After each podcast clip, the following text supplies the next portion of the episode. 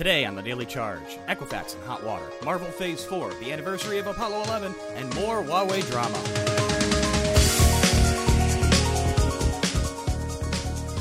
Good morning and welcome to CNET's Daily Charge. It's Monday, July 22nd. I'm Roger Cheng. I'm Alfred Ng. Let's take a look at today's headlines. Equifax may pay up to $700 million as a result of a massive 2017 data breach that exposed the data of more than 147 million Americans. Alfred, what, what does this mean? Essentially, if you were affected by the breach, you're eligible for up to twenty thousand um, dollars in you know reimbursement from Equifax over this.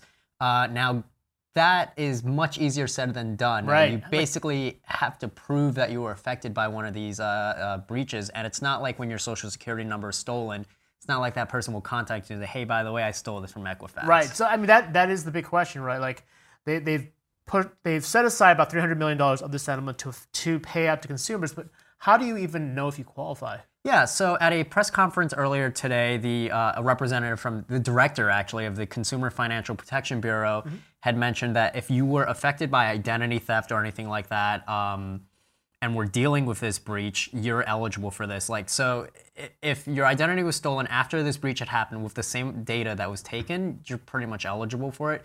You're gonna get some money, but you know the full twenty thousand dollars. It would you really have to prove that it that it affected you that much.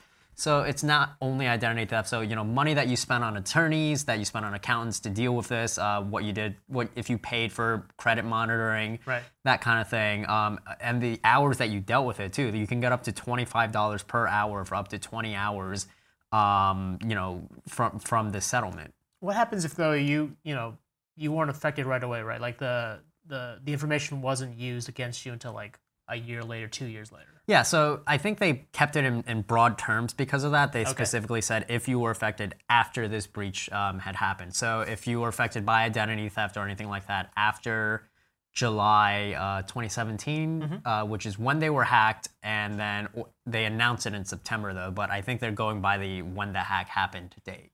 Okay. And then uh, the settlement also has some rules and changes that Equifax has to follow too. What, what's going on with them? Yeah, so Equifax, uh, along with you know paying up, will now also have to improve its security standards. They're going to have to do a yearly review of their own security standards, and then also every two years have to um, have a third-party review to make sure that you know it is doing what they say that they're doing. Because that's how this breach really happened in the first place. Right. They said that they were warned about a vulnerability in March. They told their staff to patch it. They didn't.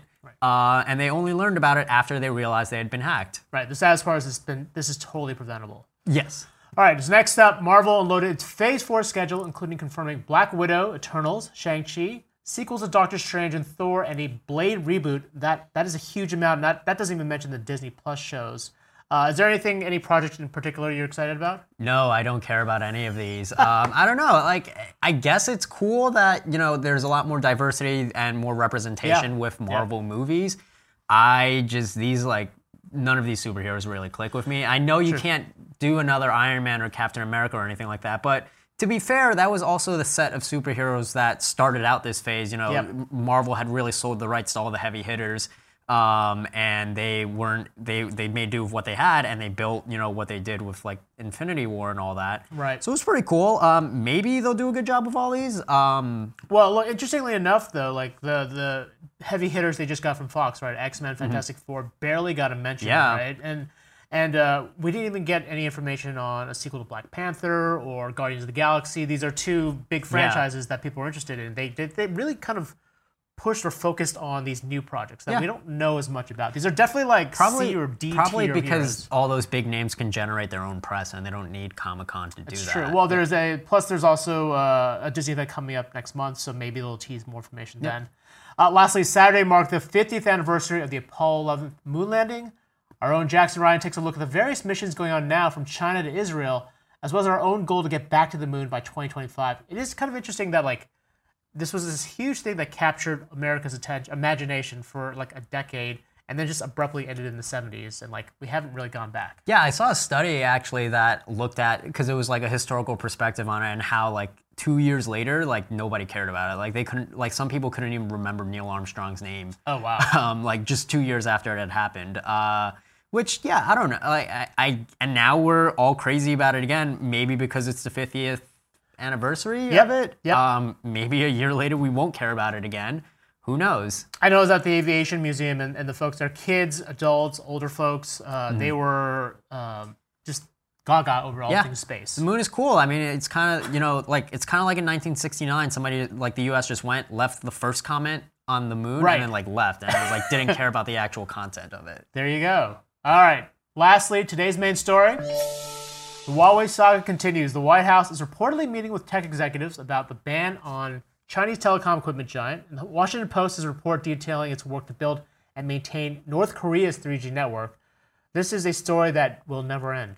I mean, look, until there's definitive proof that Huawei is, you know, part of this massive espionage network and Yep. also at the same time they're really the company that we that most countries have to rely on to build a 5G network. Not us, not the U.S. Most countries. A lot of countries. Yeah, yes, um, absolutely. It's, it's yeah. We're just gonna keep talking about this because like 5G is such like um like that's where every country is really going with their network. Yep. And they have to rely Huawei on Huawei for it, or most of them do. And at the same time, the U.S. is continuously saying, "Look, that you cannot like trust them on this." Right, and like in in the UK, Katie Collins had a great story on Friday about just how the UK is still they're kind of deciding on whether or not Huawei should be in or out of these 5G networks, and that's really become kind of detrimental. So, um, yeah, definitely a lot of drama there.